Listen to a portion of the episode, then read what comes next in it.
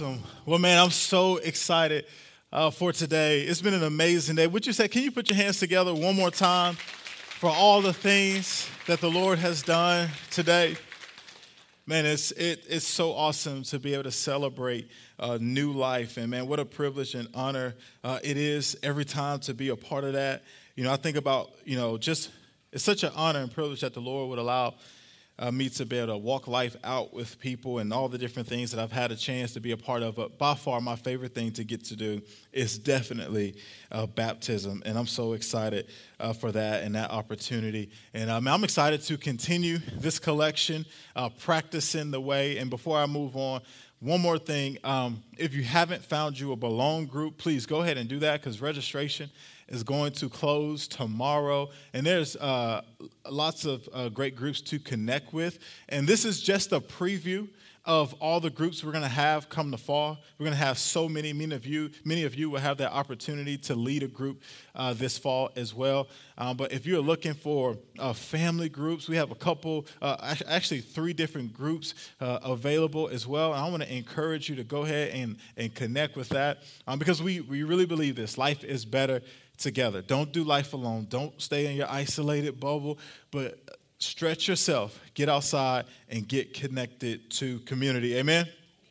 Hey, well, I'm not going to be before you long. Some of you are like, lie number one. Lies that a preacher tells.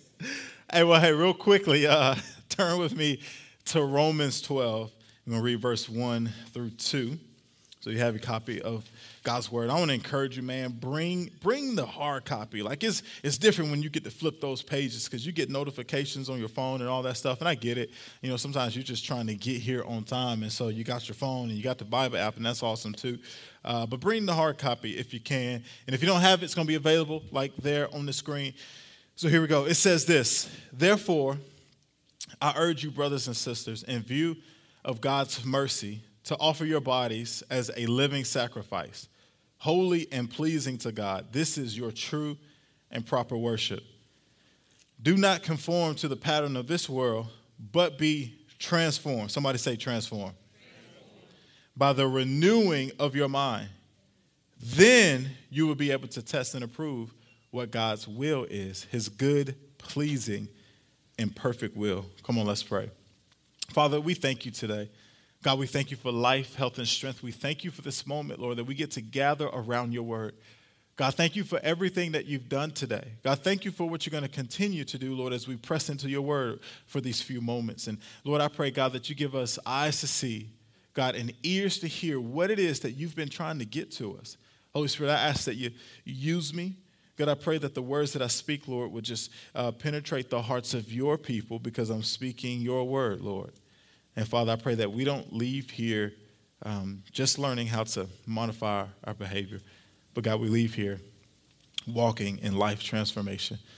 So, God, we give you these next few moments, and we love you, we honor you, and we say, Speak because we're listening. In Jesus' name, everybody said, Come on, come on, everybody said, Amen. Amen. Amen. So, we are in week four of our series, Practicing the Way. And in this collection, uh, we've been taking time to answer the question like, what does it mean to follow Jesus? What does that even mean? It's uh, language that we use all the time um, around Christianity or in Christianity is to follow Jesus. Like, what does that actually mean? And what we have discovered over the last few weeks is this is what it means. It means to follow Jesus is to be a disciple of Jesus or to be an apprentice uh, after Jesus. Meaning, you know, think of uh, an electrician. They will apprentice under a master electrician in order to be able to do the things that the master electrician does. And so, in the same way, because even with that word disciple, that's not specific to Christianity. There were disciples uh, before Jesus. Uh, so that's not specific to Christianity, that word there. Uh, but it means this for us who are following Jesus that we are deciding to reorient our lives around uh, these three goals to uh, be with Jesus, to become like Jesus, and to do what he did. And so over these last few weeks, that's kind of how we have tracked. Uh, we talked about the way of faith, Uh, meaning uh, that it's the conviction conviction that we hold that God will not lie, that He is faithful to His word, that He will do exactly what He said He would do. And then we talked about the way of community, that we're not called to live life in isolation, but we're called to live life together.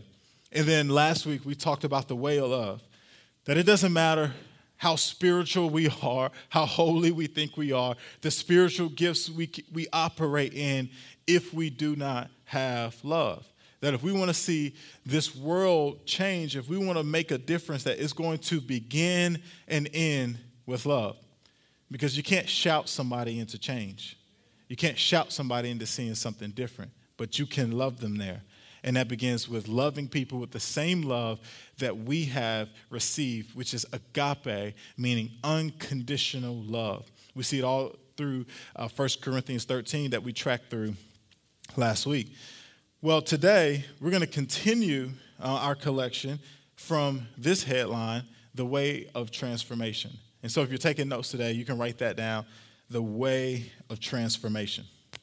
Now, Transformation has almost become one of those Christian buzzwords. It's one of those words that you often hear uh, in, in around Christianity, like things where, man, God can transform your life. Or, Lord, transform me completely from the inside out. Now, listen, I'm not taking a dig at those words at all because I use those words, I use those phrases, and not only do I use them, but I believe in them. But have we ever stopped for a moment and thought about, man, what about the person who said those same things, who believed those same things, but felt like transformation has eluded them?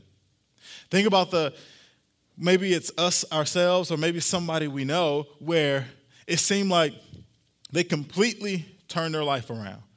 That they were living one way and all of a sudden things got different, seemed like they just started living a new way only to ultimately revert back to the life that they used to live.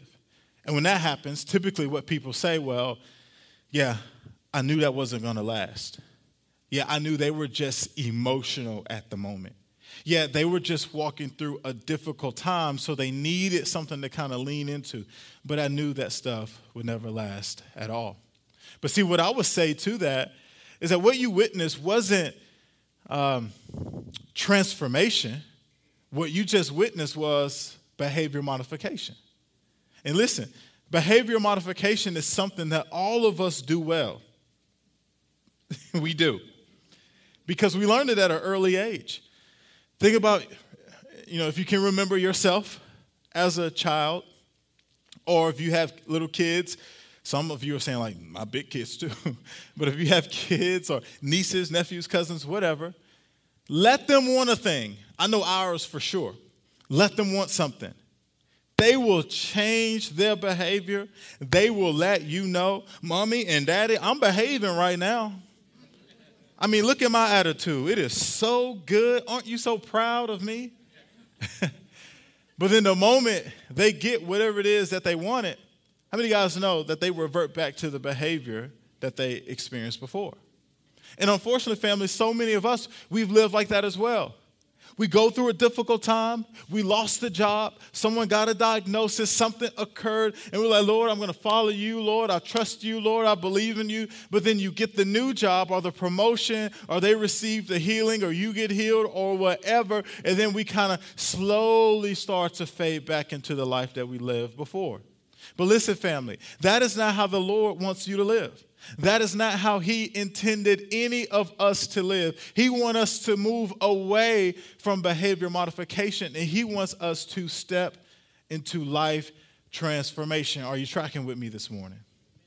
But in order for that to happen, there are some things that we're going to have to deal with. There are some situations that we're going to have to address if we're really going to move from behavior modification and into life transformation. And really quickly this morning, I want to share what those three areas that we must deal with. And the first area that we must deal with is family. You see? that was, oh, oh, that cousin. I might skip the family reunion if I got to see them. Oh, I love mama, but mama be. But here's the truth, family. Family of origin can oftentimes be a stumbling block in our ability to truly transform. Because whether we realize this or not, our family of origin has a large influence on who we are today. And that's true for better or for worse. And that's true no matter how good your childhood was, every family has a level of dysfunction, right? Because we're hurting, broken people. And so there's a level of dysfunction within every family. And I see it so often in speaking with people and having conversations with people that there are things in their past or, or moments in their family that have become these sticking moments or these earmarked, these marked moments that they can't move beyond. And so today, I want us to see how can we move beyond maybe some of the issues that we may have encountered with our family and begin to walk into the person that God has called us to become. And listen, family issues are nothing new. The Bible is full of them. Like it started in the garden when Adam blame shifted and tried to put it on Eve instead of taking responsibility himself. Or you can see it with Cain and Abel. Or you can see it with Jacob and Esau. Or you can see it with Joseph and his brothers. But it doesn't stop there. You can look at wives and, and, and jealousy in that area as well. Or you can look at it from a, a, parental standpoint where Jonathan was nearly murdered by Saul, or David and all of the issues that his son Absalom caused him, right? So this is nothing new. But with all of that, I want us to understand this that God cares about family. In fact, family was instituted even before the church. And it's the church that Jesus is returning for. But yet it was family that was established before the church. And it's the family clearly that we see that is being heavily attacked today. But even though it's being attacked today, this is nothing new. Family has been attacked for generations, for years. And so some of you may be saying, like, okay, I hear what you're saying. God cares about family, so I get that. But if God cares about family so much, then how come mine has caused me so much pain? How come my family has been the root of so many of the issues that I deal with? And friends, we don't necessarily have the time to get into all the nuances of why your family has brought you so much pain. But I can tell you this that you could be on the forefront of bringing healing to your family. Now, some of you may be saying, Well, I don't want to. and then some of you may be asking, How? And I'll tell you this by forgiving your family. You may say, Come on, brother. They don't deserve to be forgiven. And I will tell you this, family forgiveness isn't for them. Forgiveness is for you. Because oftentimes, some people, now some, some people know that they hurt us and some people don't. And so you're holding onto unforgiveness in your heart against somebody that doesn't even realize that they offended you. So now it's affecting your ability to sleep, your ability to function. Your kids can't meet their cousins. Your, your, um, uh, uh, your, your, your, spouse, y'all just got married, can't even meet your side of the family. And there are people who don't even know that they actually offended you. And I get it, some cases they do, but it doesn't change this fact that you can be on the forefront of bringing healing by forgiving them. Because when you harbor that unforgiveness in your heart, there's absolutely no way that you can walk in the fullness of who God has called you to be. Because there is this place in your heart that's being held up by unforgiveness. And the Lord is saying, I want to place something there that I want to put something there, but I can't because something is holding that spot that shouldn't have that spot. So, you holding on to that unforgiveness is causing you to not be able to receive what the Lord wants to do in your life. And now, the reason to forgive them is not so that you can just simply receive what the Lord has done in your life. The reason for forgiving them is because the Lord has forgiven you. And so it's on us to do unto others as one as the Lord has done for us. He's shown us grace, we show others grace. He has forgiven us, we forgiven, we forgive others. Because listen, forgiveness equals freedom. And when you walk in the freedom of forgiveness, you can embrace the promises of God because the posture of your heart is ready to receive. Like, Lord, I've released that. It's not about if they apologize. Sometimes we say, well, when they apologize, they may never. But you take the first step and forgive them, whether they know it or not. In fact, in Matthew 18, uh, Peter, he comes to Jesus. Jesus has been teaching, and Peter says, Hey, well, uh, so how many times we're supposed to forgive? You know, should it be what? Maybe three times? How about that? And see, if you understand some context about this, uh, uh, rabbis, they taught if you follow the law, you forgive people up to three times. And after that, you're on your own.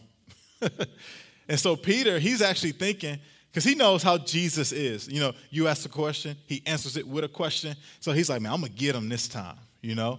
So I'm going to come with this. I'm going to more than double what the rabbis teach. And so he says seven. He, he going to like this. to which Jesus says, listen, 70 times seven.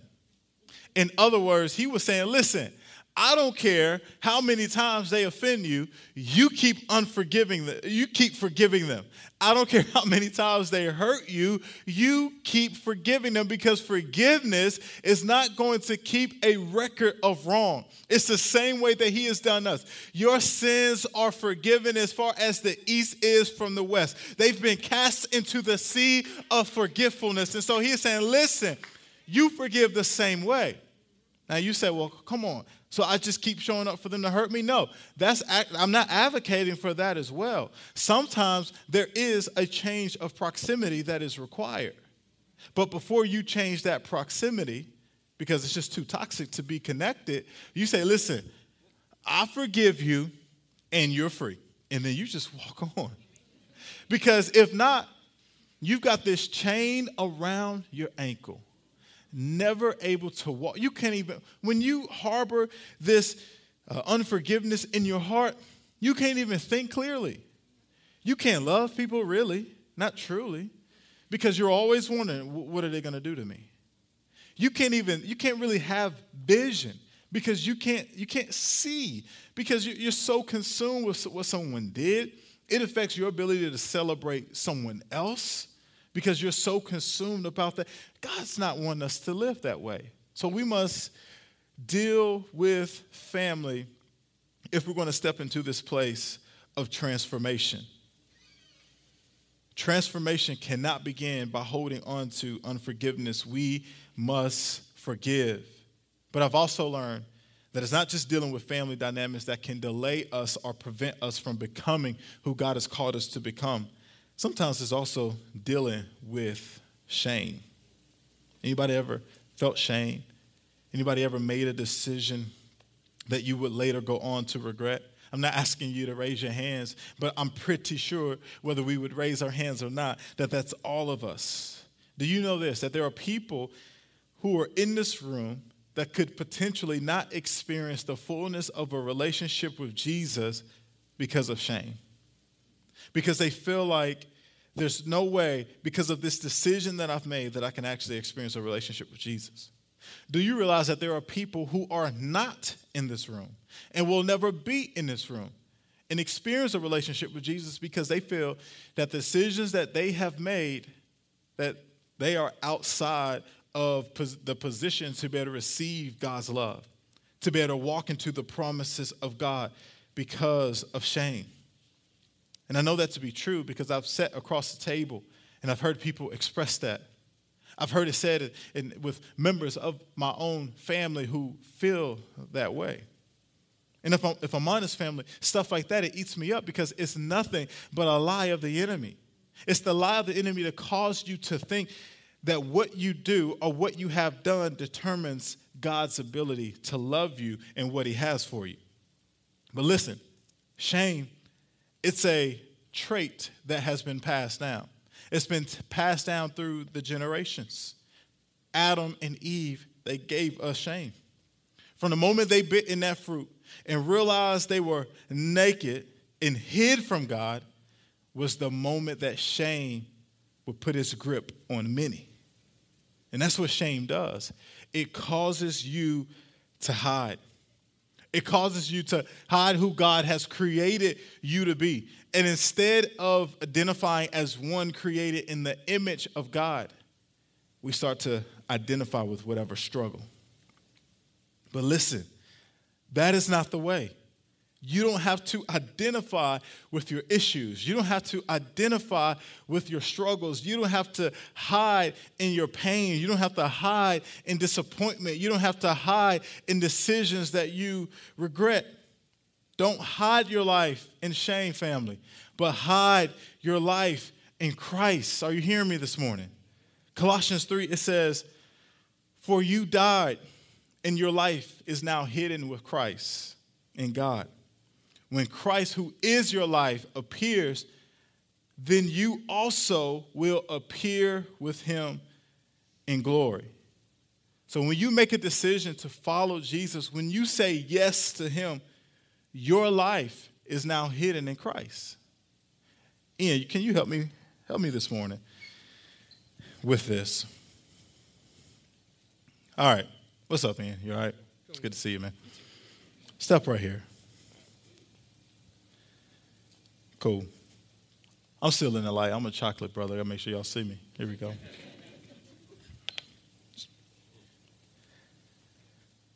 So here's Ian. Now, here, step back a little bit, Ian. Right here. There you go. So this is Ian, and he's made a decision to follow Jesus, but with that, he's also he's kind of skeptical because he's made some decisions in his life that he's not proud of. There's some things in his past that he's wrestling with. And so he's been showing up and he's been on the podcast and he's been connected to uh, the Becoming Church. And he's like, man, Pastor Michael, you bring the heat just every single week. And um, I'll put that in. But man, the stuff that you talk about, I don't know if that's really for me. I just, I don't know if God really has that for my life. But Colossians 3 says that our life is hidden in Christ. So you think when God is looking at you that He's seeing your mistakes and your issues and the things you struggle with today. But that's not what He sees. Because, see, when your life is hidden in Christ, Jesus steps into the picture. Okay, so this is Ian, but now he's decided to say yes to Jesus. And so now, because of his decision, his life is now hidden in Christ. So listen, family, when the Lord looks at you, he doesn't see your pain. He doesn't see the shame you struggle with. He doesn't see the guilt, the hurt, the disappointments, the mistakes. No, he sees his son Jesus. And who does he happen to be? The Holy One, the righteous one, the one who knew no sin but became sin so that you and I could become the righteousness of God. So, family, don't hide your life in shame, but hide your life in Christ. So, in other words, some of us, we may need to do something with some physical representation and say, shame off me, guilt off me, pain off me, hurt off me. Instead, I'm going to put joy on, I'm going to put peace on, I'm going to put love on because my life is not about who I am, but my life is hidden in Christ. And you say, brother, you feeling that? Yes, because I know how messed up, jacked up I am. But because of Jesus, He's changed my life. But because of Jesus, I get to stand on this stage and express my love for Him because He has changed my life because I lived the story. I grew up in church and I knew how to play the game. I knew the right things to say. But in a moment when the Lord changed my life, I ride to this building on the way in the morning, crying, thinking about you and praying for you. That wasn't my life before, but it was a moment when I said, Listen, the shame, the lies I've believed, the lies I've told myself, and even started to believe them myself, and that gets all twisted up. The Lord freed me off of that. Is it a struggle on a day to day basis? You better believe it is. But I'm not living this life in my ability. I'm hiding in Christ. I'm hiding in Him.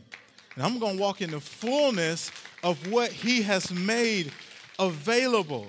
And so we got to deal with shame and say, listen, devil, like you can chill with the shame over there because I'm walking in the fullness of who God has called me to be. Amen. Amen. Y'all give it up for Ann. Thank you, Ann.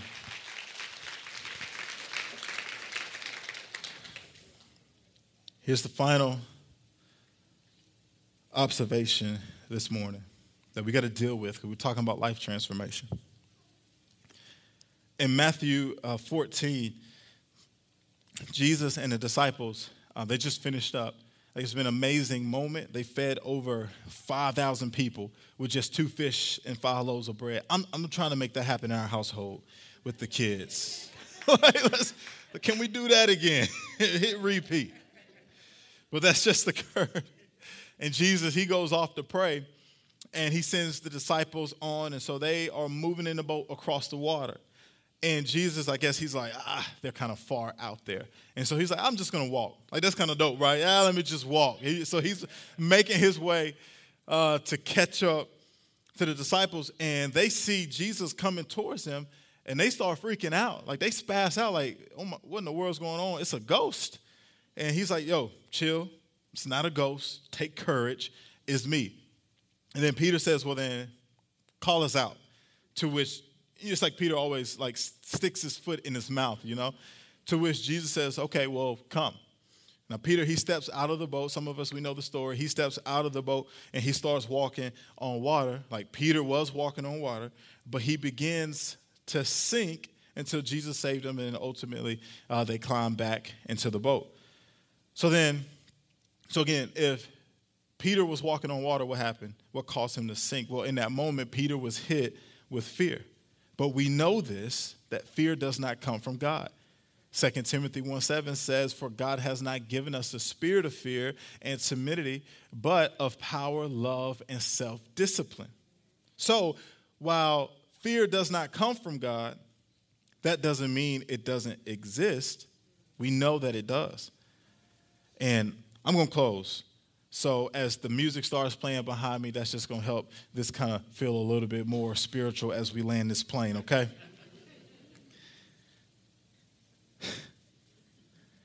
so we know fear doesn't come from God, but fear certainly exists. And let me tell you this story really quickly as we close.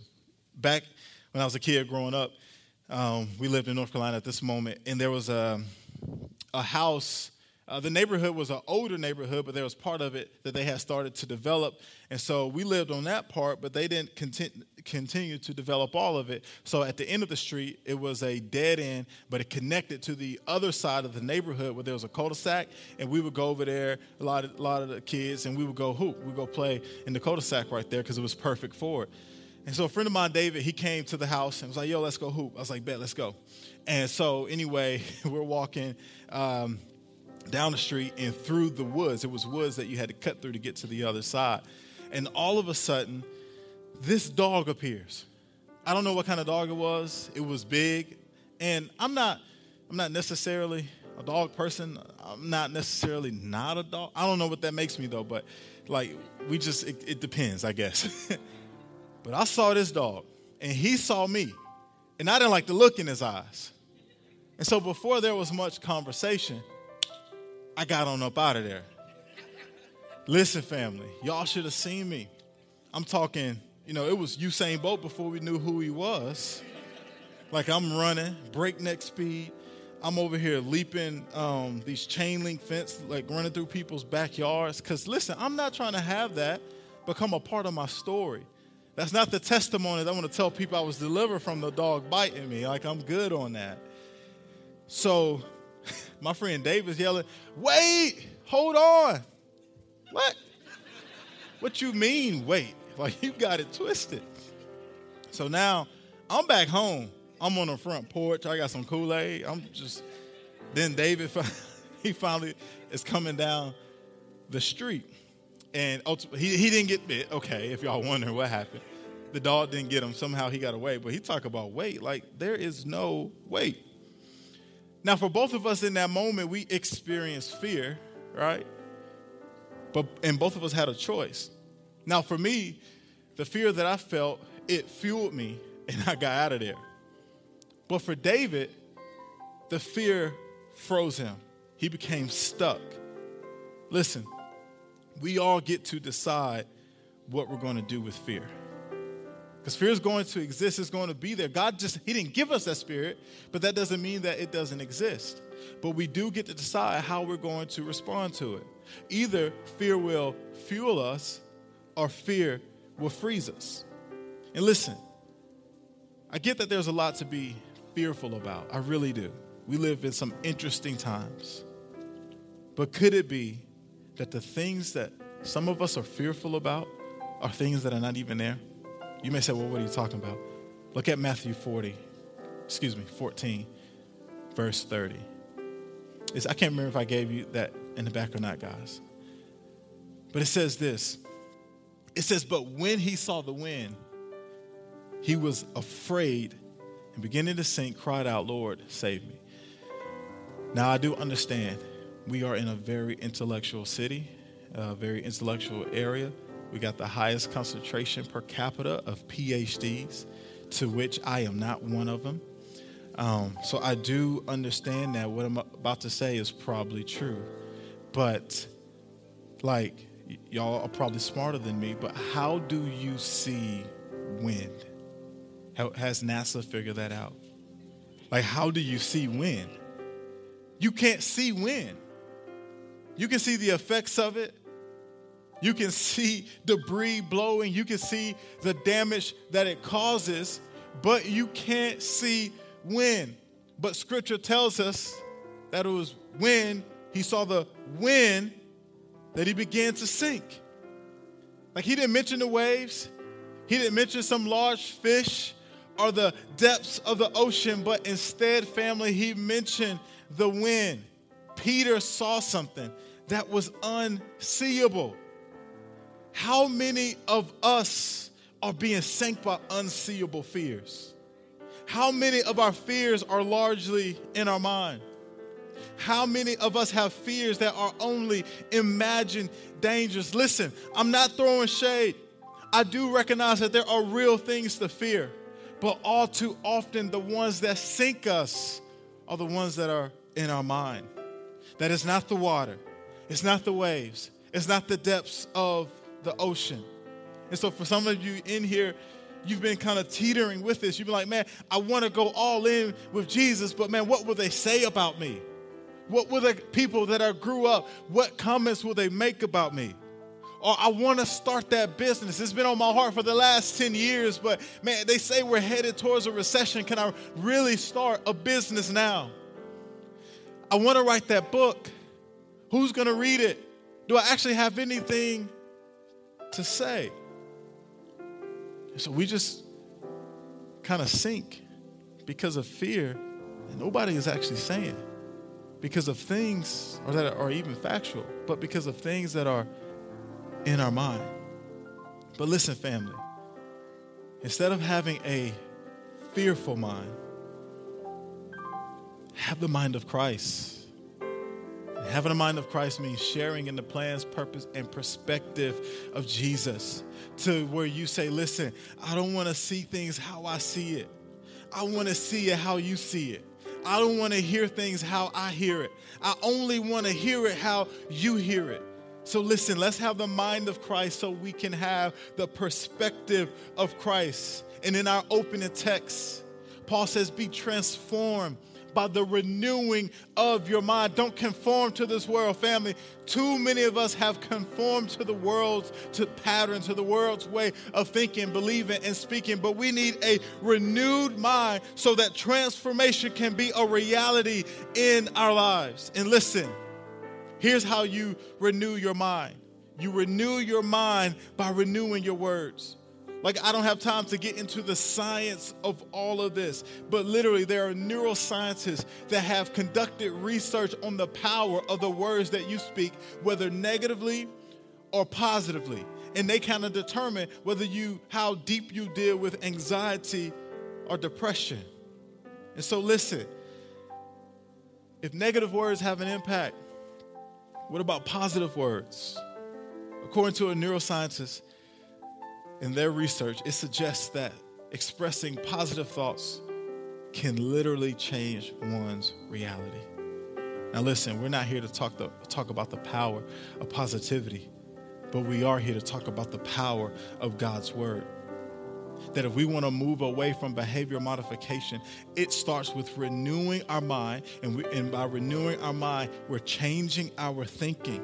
And we change our thinking by thinking on what the Word of God says, by speaking on what the Word of God says. And so sometimes, family, whenever your mind starts saying the opposite of what God is saying, you got to start saying what God has said. You got to say, listen, I am complete in Him. I am alive with Christ, that I am free from sin and death, that greater is He who is in me than He that is in the world, that I have the mind of Christ, that God supplies everything that I need, that I can do all things through Christ who strengthens me. Listen, I am God's masterpiece. I am chosen. Come on, don't look at me, but believe this. I am above and not beneath. I am the light of the world. I am forgiven of all my sins. I am redeemed. I am healed by the work of Jesus. I am greatly loved by God, for it is not I who live, but it is Christ who lives in me. Come on, get that. Until we start saying what God has said about us, we can never become the person He said we could become. So, family, allow your mind to be renewed by changing your thinking. Don't conform to the world's pattern of fear doubt and disbelief and all these things. But put your hope, your faith, your confidence in God. And here's the very last thing, and we'll get you out of here. The way of transformation is the willingness to deal with the difficulty of yesterday in order to embrace the destiny of tomorrow. That it may be tough, it may be difficult, and it may be slow. Listen, becoming. This is what we're talking about. It is little by little, bit by bit, small gains. It may be a small gain, but it's still a gain. Do you hear me? And you may think it was a loss, but it wasn't a loss, it was a lesson. So the next time you know how to move